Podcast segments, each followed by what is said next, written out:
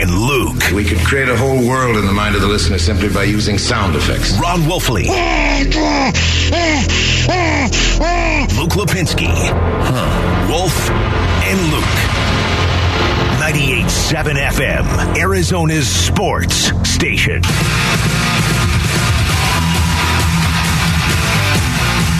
Hour number two of the show, live from the Ak-Chin Community Studios.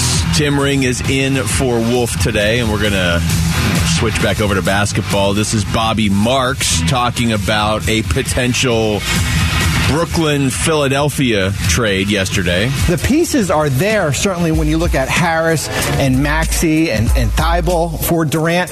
But from a draft pick perspective, it doesn't make sense.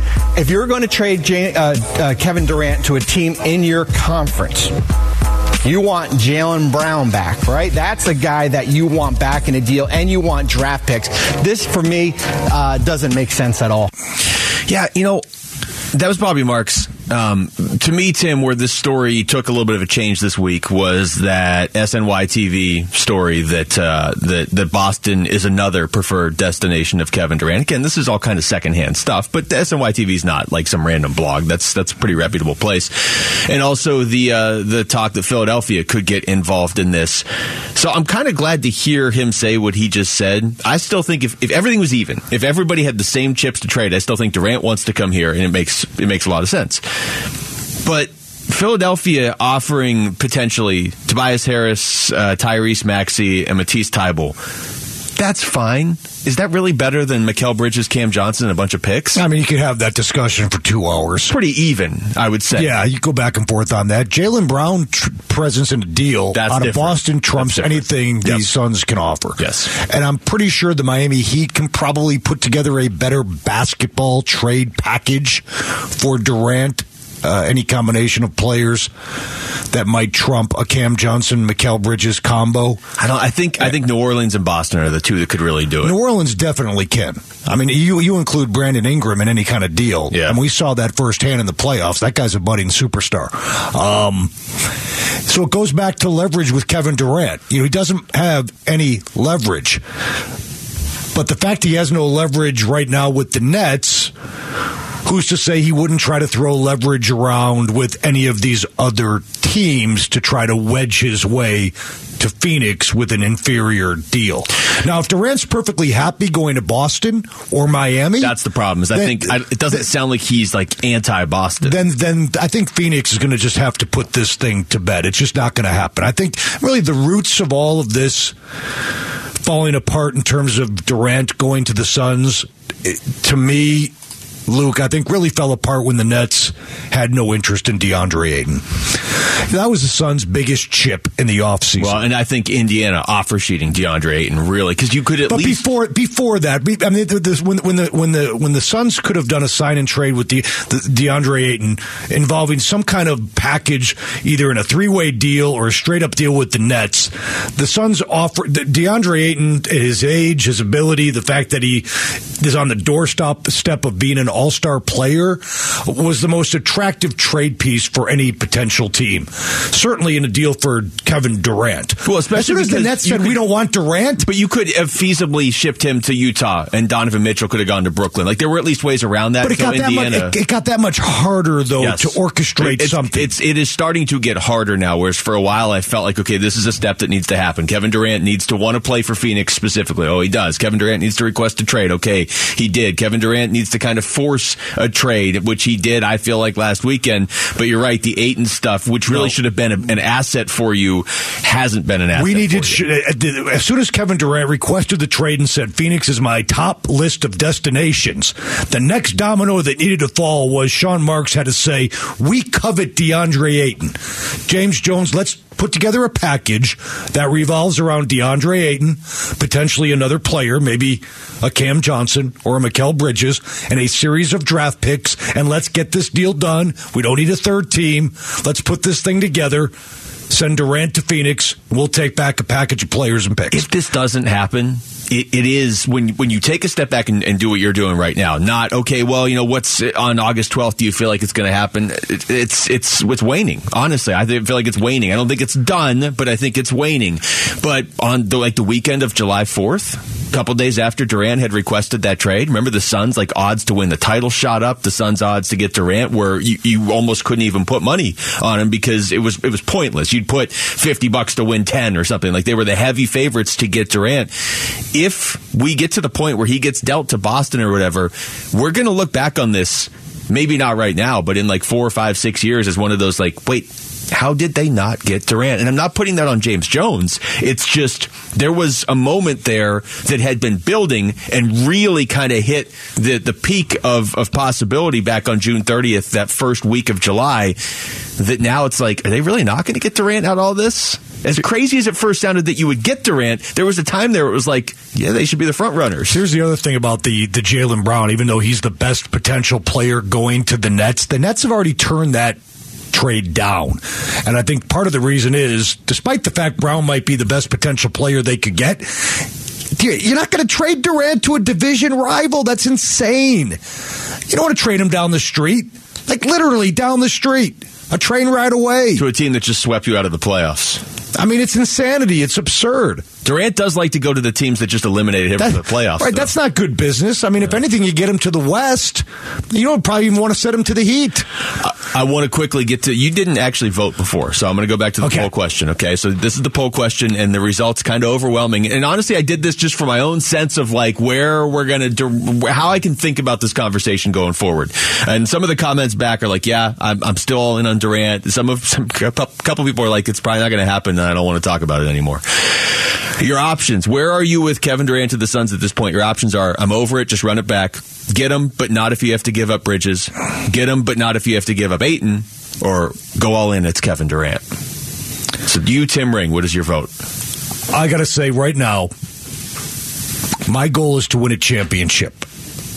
I'm not thinking what's best in five years or 10 years down the road.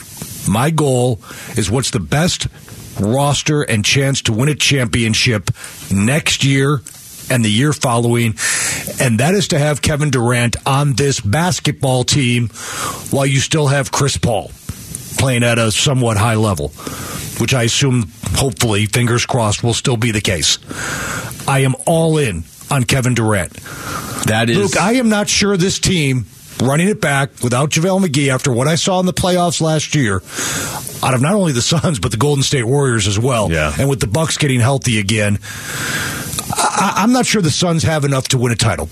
I, so, so I, I want to win a championship. Yeah, Durant that's what it's all about, You have a better chance to win a title next year and the year after with Kevin Durant than without him. So I'm all in on getting Durant.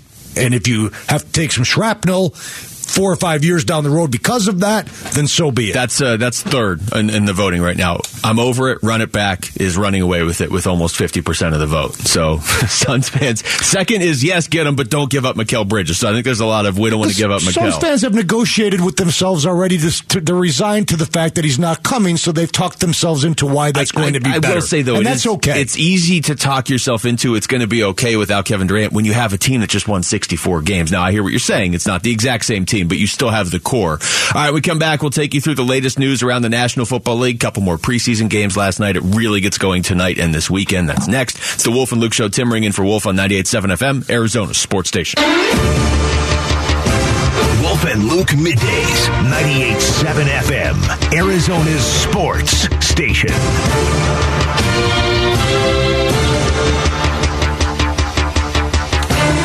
Pretty good time to go around the NFL with uh, preseason getting into full swing here tonight. This weekend, there were a couple games last night. We, I, I marvel at the fact that the Baltimore Ravens have won 21 preseason games in a row. I brought this up uh, when when Wolf was in here yesterday. I think I brought it up to Lorenzo too. I have a friend that was like, "I'm going to bet on a preseason game." A couple days ago, I was like, "Why are you betting on a pre? Like they don't the the teams don't care who wins." And he's like, "Well, Baltimore's won 20 games in a row, so they must care." And then they went out there and won again last night over Tennessee. That's got to be a fluke.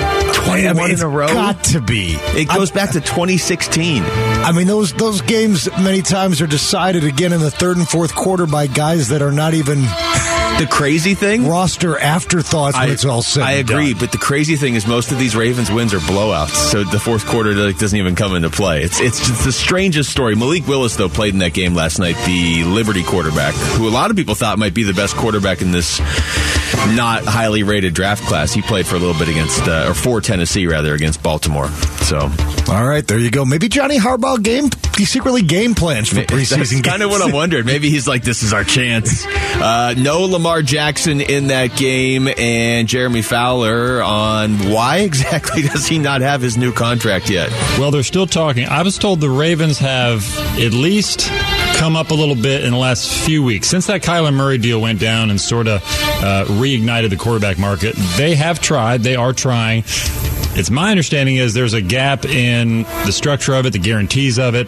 You know, Lamar, I don't know the exact numbers he's looking for, but from what I've heard, it's you know he he's kind of going for that Deshaun Watson line of thinking, right? There, there's a comp out there for a quarterback getting 100% guarantees. So um, you'd rather that than say 40% or 50% guarantees. So I think Lamar is looking for a, that kind of structure uh, that's going to lock him up to some guaranteed money down the road. I just don't know if Baltimore's going to get there and be able to do that. I had sort of assumed that Lamar Jackson wanted to wait and see what Kyler got so he could negotiate and say, okay, this guy got this much. I'm a league MVP. It, like, I get a little bit more than Kyler. But that was now a few weeks and Lamar still doesn't have a deal. You know, Luke, I got to tell you. Can I speak frankly with you? Uh, go ahead, just for this sports, segment, though. Sports agents aren't my favorite people in the world. I hadn't gathered that. Uh, Lamar Jackson probably needs himself an agent. Well, I mean, I think probably, the price is going up. Probably, probably would help. Right, the price is going up, but just to get the dang thing done, Lamar, like you know, uh, with all due respect to your mom, who's kind of helping you with this thing, you, you might want to get yourself an EB. Get yourself an Erik Burkhardt. You can get out the all caps typewriter and get yourself a deal done. The all caps typewriter. And and get yourself like one of those stenographer make, things. Make yourself one of the highest paid quarterbacks in the league before you blow your Achilles out on a cutback run in a game this September. Well, that's that's Get it, right? The deal done. He has, whether intentionally or not. I, am going to say intentionally. I think he's been smart about it up to this point. He his price has gone up. He didn't try and rush into a deal back in February. However, the games start now in a few weeks. Yes. So if if we're still having this conversation and it's week two of the season, I'm going to be like, okay, you run more than any quarterback. Exactly. You get hit more than any quarterback. You need to get a deal done. Uh, Deshaun Watson, that decision the Browns were hopeful might come down by the end of this week. Well, today's Friday. I guess it could still come down today, but Dianna Russini says NFL's not really in any rush to give uh, Deshaun Watson the decision he wants. Maybe this is just the Browns saying, let's go. Let's get this, go- you know, let's move this along, um, which is completely feasible, by the way, and totally feasible. And I could see that being being on the table for them. But the sense I'm getting is the league isn't feeling rushed to make a decision because of this.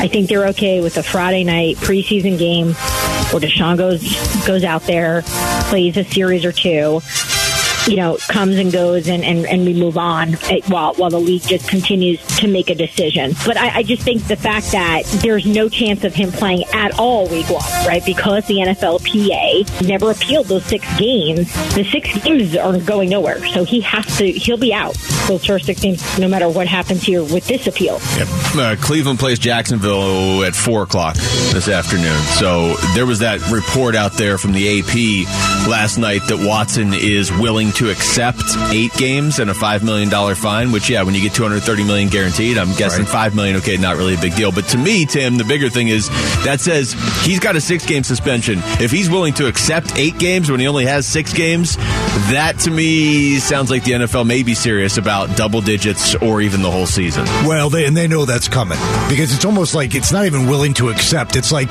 well, just give us eight.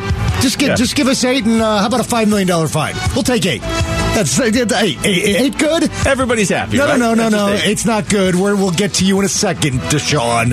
We're not ready to quite give down the, the full punishment. Yeah. They're, they're, How about eight? Eight? Eight good? Well, eight, eight's good. I'm writing down a number on this piece of paper. I'm going to slide it across the table. You're not going to like it.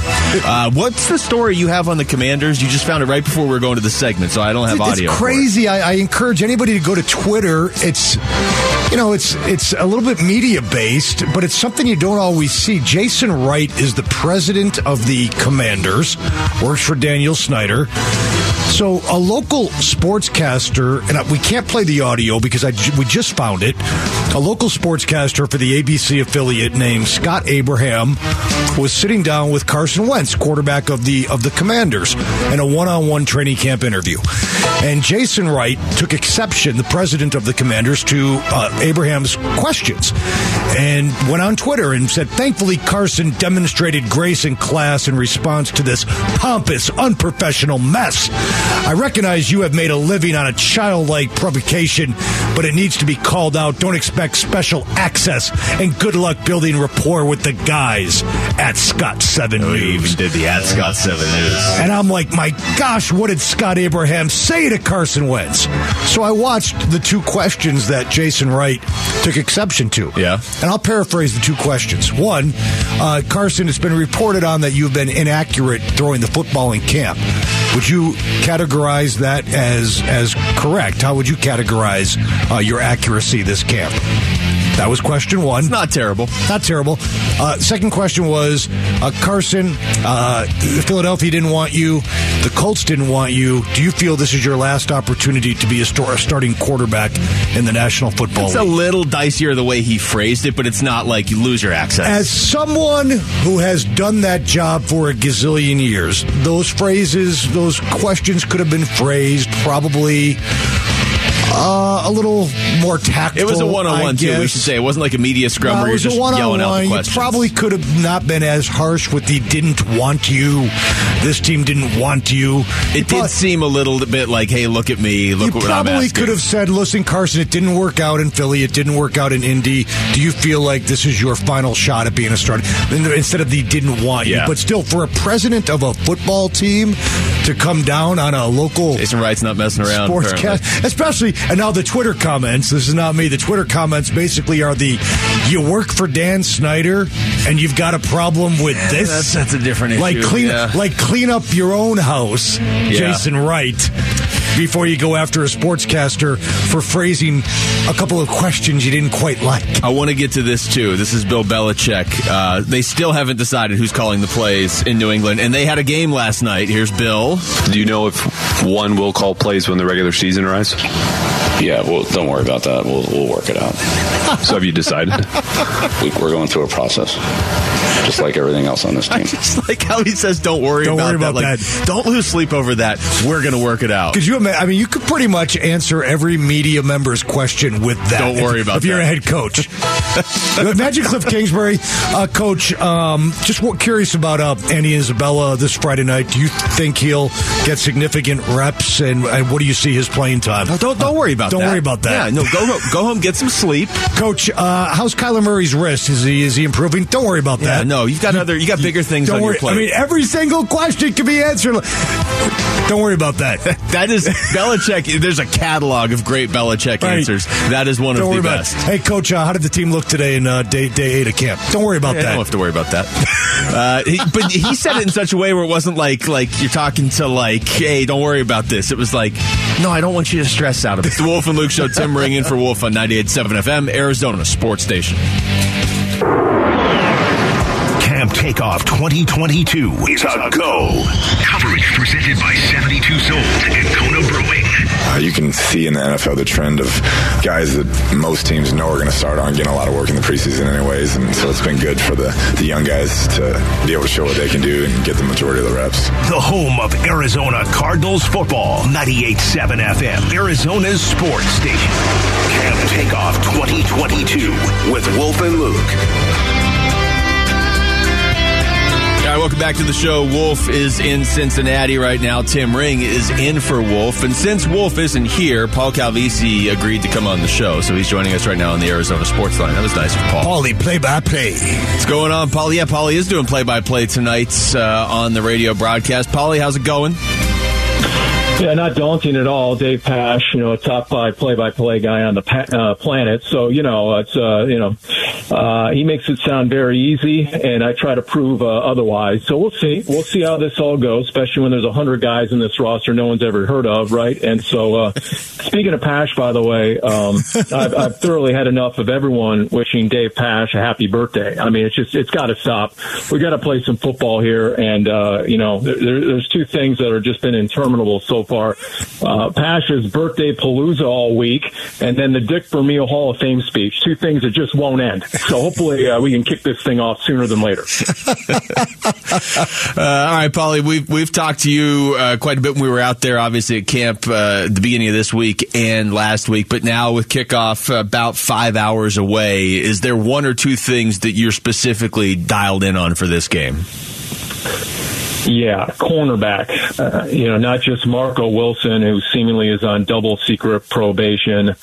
Uh, I mean, the first player I think we can all remember in the Cliff Kingsbury era to, to really be, be, called out. And, uh, you know, the jury is still out, I think is the quote we've heard a few times. So, so Marco Wilson, who honestly, you put your finger to the wind, might have been passed on the depth chart by Antonio Hamilton right now. Yeah. So you, you're going to see a lot of Marco Wilson tonight.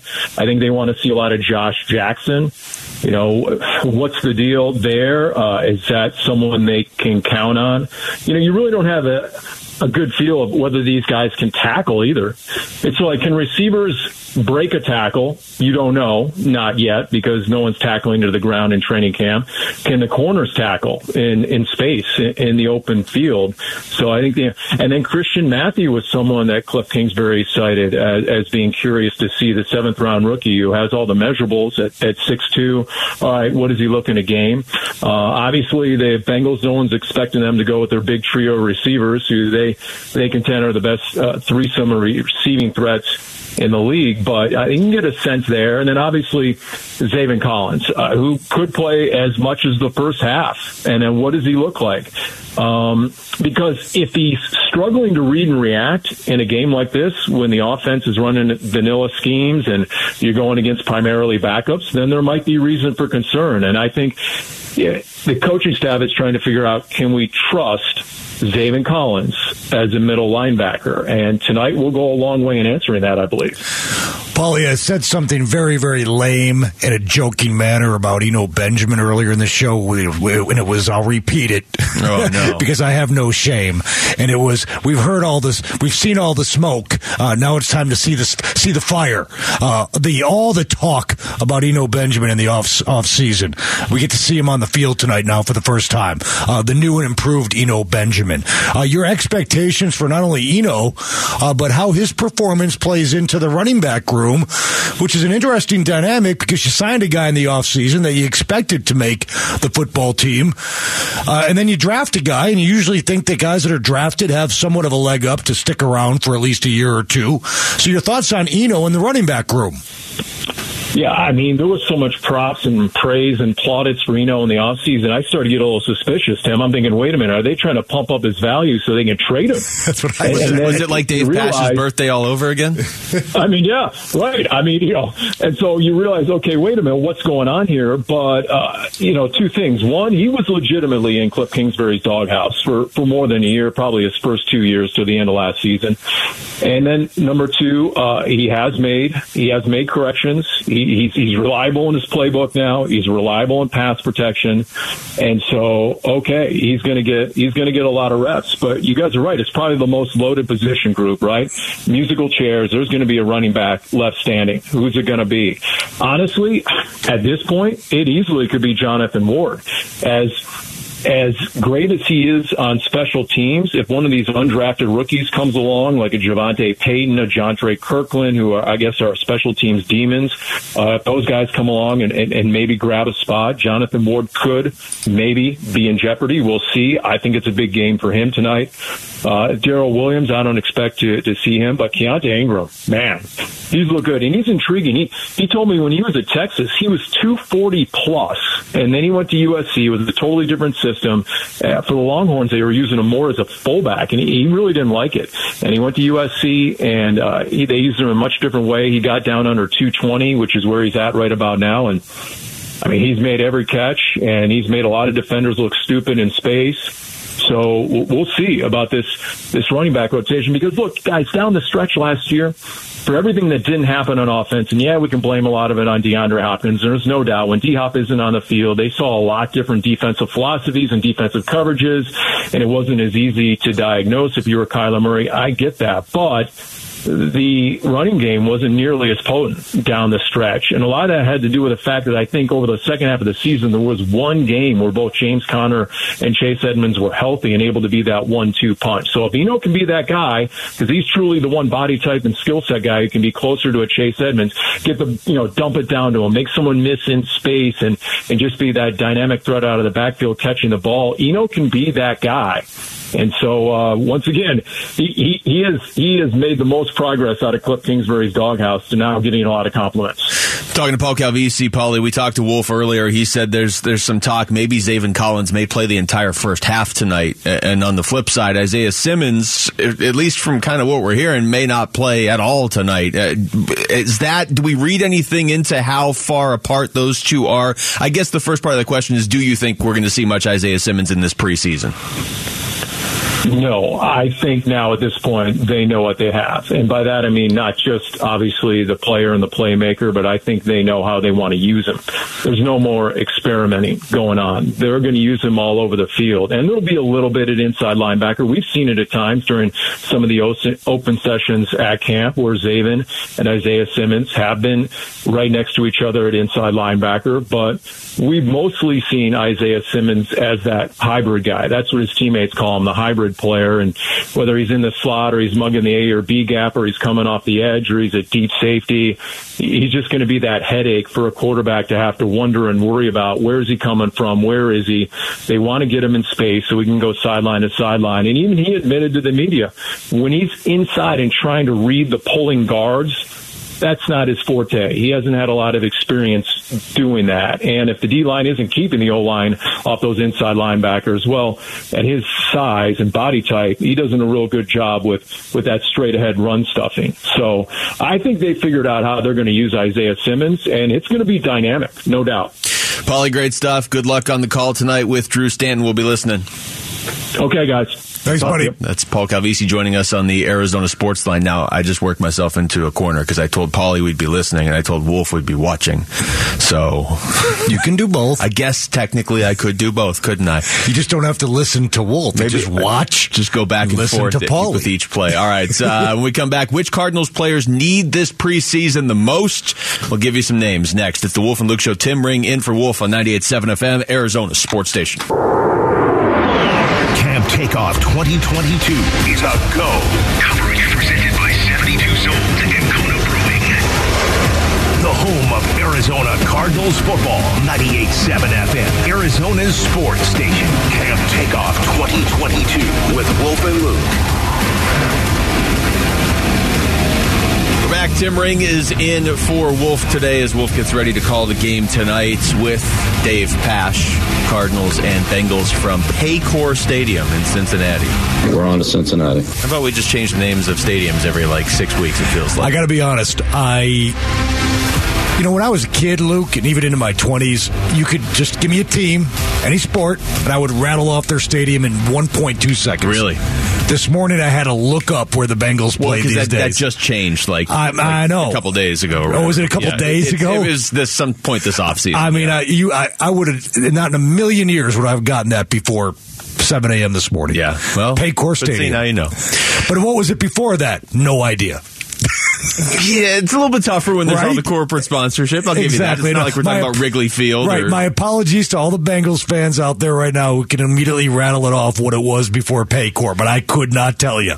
Uh, so this is how I think we should approach this segment. Let's go through and let's just kind of we'll go back and forth. You throw out a name, I'll throw out a name. Players that need this game tonight, and you know the game against Baltimore and the game against Tennessee the most. And and, and look, it's obviously guys that are never going to make the team could use this game to get their name out there or whatever. But guys that are kind of maybe fringe players that really need these, Okay. uh, these guys that we're not necessarily excited to watch, like uh, Myjay Sanders, but you you're saying guys. Speak for that yourself. I'm all in on my J. no, but you, you think guys that like need to make to the team need just to guys, yeah, to pop. All right, I, I'm gonna. I, I'm not gonna have any rookies on my list, but just like guys that like need these games. I'll, I'll start. Like- I'll start off. You want me to start? You can start. I'll go with one that's fairly obvious. We've talked about him, but Eno Benjamin, who Paulie talked about this last segment. He was like, "Yeah, you know, Eno was basically in Cliff's doghouse for a couple years." We talked to Kelvin Beachum when we were out there. So this is about a week and a half ago, and that was one of the first things he said about Beecham. He's like, "Yeah, he's been in the doghouse for a couple years, and he is out, and he looks good." And then we talked to Eno. Uh, that might have even been that was later in the week, and I asked him, I was like, "You know, hey, Beach said you were in the doghouse for the last couple years. What's that all about?" And he's like, "I don't know what that's all about, but I'm just glad I'm not there anymore." But the simple fact, Tim, that if he really was in Cliff's doghouse and they kept him around, they clearly saw talent. Right. I mean, the doghouse was probably more. You're not good at. You're not not picking up pass protection, or you're not contributing on special teams. But they obviously saw raw talent to keep him around because this was not a guy that was like a high draft pick. He wasn't even drafted. Right. Uh, we always find out guys were in the doghouse two years after they were in the doghouse. Yeah. Why can't we find out guys are in the doghouse when they're in the doghouse? Some some guys, you know, when If- they're in right, the if yeah, 'cause DJ Humphries and, and BA. I'd like to know going forward if you know somebody's in the doghouse, can you please report it immediately? And Eno was a seventh round pick. And I'm talking to you, Paul Calvisi. All right, Paul, Paulie, play by play. Paul's in your doghouse now. Yeah, Paul, you are now in my doghouse, and I'm letting everybody know it. Okay, so if you know somebody's in the doghouse, let me know it. And if you don't want to say it on the radio, just text me, and then I'll tell it everybody on the radio. And I'll say on it on the the radio. Boy, Jason Wright doesn't like that somewhere in, in Washington right now. There you go. All right, listen. I, I'm going to throw in Keaontay Ingram there too. So you, just both those running backs from different perspectives, but but keep an eye on the running backs. And listen, if his if his position uh, is up for grabs and he's got pressure, then then Darrel Williams needs to perform at some point. Uh, You can't just rely on your Kansas City film, and there's plenty of that from last year. He had a heck of a year, both catching and running the football. But if Eno Benjamin is putting pressure on him in training camp uh, to take his job and maybe his roster spot, he's got to do something in camp. I, I'm not worried about Darrel Williams' roster spot, but you're right. You're the new guy. And the Cardinals in years past didn't have a whole lot of depth at running back. It was like, oh, yeah, I got James Conner and you got Chase Edmonds and some guys. Like, they've got some depth this year, finally, which you need because we saw last year when a running back goes down, and they always do in a football season, they didn't have a whole lot of options. Here's here's why roster spots are are are, are precarious, Luke. There's financial considerations involved here too. When you decide who you're going to keep and who you're not going to keep, and if your running back room can look pretty good and not cost you as much money, and you're happy with it, then maybe the veteran who's making more money is the guy who gets shown the door. First up on my list, talked about it earlier with with Wolf, and that he's getting the start tonight. It's Andy Isabella. Look, there's no question about it. He's been a bust. It's been a disaster. We all know he was picked in the second round. It's year four now. We all know who was picked after him. It's been a disaster. How much did DK Metcalf just get? The only reason Isabella is even still here is because he was picked in the second round. And the Cardinals have been trying to save face for this pick. 72 million. That's what for the last three years, especially the fact that Metcalf was picked after him. It's the only reason Isabella is still on the team. But as long as he's still here, he has at least a chance to pop and stick around and maybe do something and be a productive NFL player. I think it's too late for him. I'm not sure what he can do to crack Kingsbury's rotation at receiver at this point. They're pretty loaded at receiver. They're too. pretty loaded. And if you can't do it in year three, how are you going to do it in year four? But for me, to watch him tonight and next week, it's now or never. If you can't pop against the second and third teamers of the Cincinnati Bengals in year four, it ain't ever going to happen. He has, in fairness to Andy Isabella, and I know this doesn't mean much, but he has looked good in camp. He really has. Like I can't tell you how many times I've looked up and there's Isabella with the catch running into the end zone. It, but it doesn't mean Okay, that, anything. that in a quarter gets you right on the bus because it, en- en- doesn't enough. even get you right on the bus anymore. That's right. you need a lot more than a quarter. Look, if you just it, don't look at Andy Isabella's stats. Do you remember what his stat line was from last year? I didn't know it. I just looked it up. Did he? Uh, One catch for I- 13 I was going to say, did he even have a catch? One catch for 13 yards. Like at least his rookie year, he had a touchdown. In his second year, he had 224 yards and two touchdowns. And weren't both Still touchdowns in the same game? I'm Uh, sorry, I mean, that might be true. I, you know, it, it's just He had one catch last year. Now, it, there's there's no possible way you can you can paint this other than a. I mean, it's not just been a bust; it's been a titanic bust. Greg, E- even Greg if were- Dortch has been a monster in camp. And, like, there's a lot of Greg Dortch talk right now. So that's another receiver Andy Isabella would probably have to jump over. It's been an awful pick. Let's just let's call it what it is. And they've been trying to almost salvage it, save face, uh, however you want to, however you want to phrase it. If, if this kid were picked in the fourth or fifth round, he'd be long gone. He might not even have made it out of the first camp. Now that said, we all agree that they're eventually, if they let him go, he's going to end up on the Patriots and be amazing, right? That's typically how these things work. But bigger picture with the receivers, when you start to look at that position battle, which doesn't get talked about quite as much. Okay, you've got Hopkins. I know you don't have him the first six weeks, but you do have him. You've got Hollywood Brown. You've got Rondale Moore. You've got AJ Green. You've they like Antoine Wesley. I know he's hurt, but I mean, how many receivers are you realistically going to keep beyond that? Because Victor Bolden's been getting a lot of buzz. Greg Dortch has been really good in camp. Isabella, to your point, like, are you going to keep just holding on to him, hoping if a guy like Dortch is outperforming him. I mean, that, that mm-hmm. to me, Dortch, Bolden, Isabella, three guys I'm watching tonight because I think you talk about guys that need this game. You need it. You need this one. You need Baltimore. You need Tennessee if you're those three guys. And let me tell you something. When you get that deep into your receiving core, those guys at the bottom of that better be able to contribute on special teams. I mean, there's just there's no other way. There's no other way about it.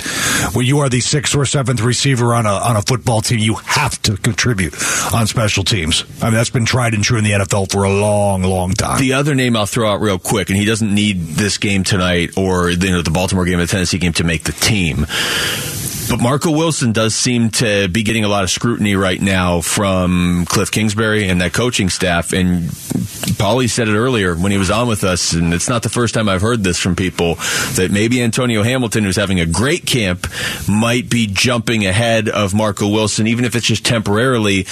Look, it doesn't really matter because you're going to need Murphy and Marco Wilson and a third guy, and probably still sign somebody or somebody needs to step up. But Hamilton is playing well, and I think I don't think they're unhappy with Marco Wilson. I just think they want to see him take another step. He was way way ahead of schedule last oh year. Oh my God, Luke Jesus Christmas! This is their this is their starting cornerback. This is not their fourth cornerback that they're trying to take a look at. There are this many question marks about their starting. Well, that's why corner is an cornerback. issue for this team. That's a big issue. I mean, they don't even know if this guy can play. Nobody throws anymore, right? So they should be okay. I mean, you know, you need three. They're not even sure they have two. I think they think they have three. They just don't know what order two and three are in. But I don't think they have a I fourth. don't care what they think. Well, they that's better, why they better figure it out right now. tonight. Because if if Cincinnati's throwing the ball all over the field on because because Wilson's supposed to start and Hamilton's supposed to start. So when you're looking for like, hey, uh, you know, is there anybody really worth watching in this game tonight? It's really just the corners more than anybody else because those guys are going to be starting in Week One against Patrick Mahomes too. So they better be able to shut down Jake Browning and Drew Plitt. Because if they can't, there's there's going to be a, a bigger issue there. All right, we'll come back. Uh, all of today's top sports stories in one place. Wolf and Down Your Lunch is next. It's the Wolf and Luke Show. Tim Ringen for Wolf on 98.7 FM, Arizona Sports Station.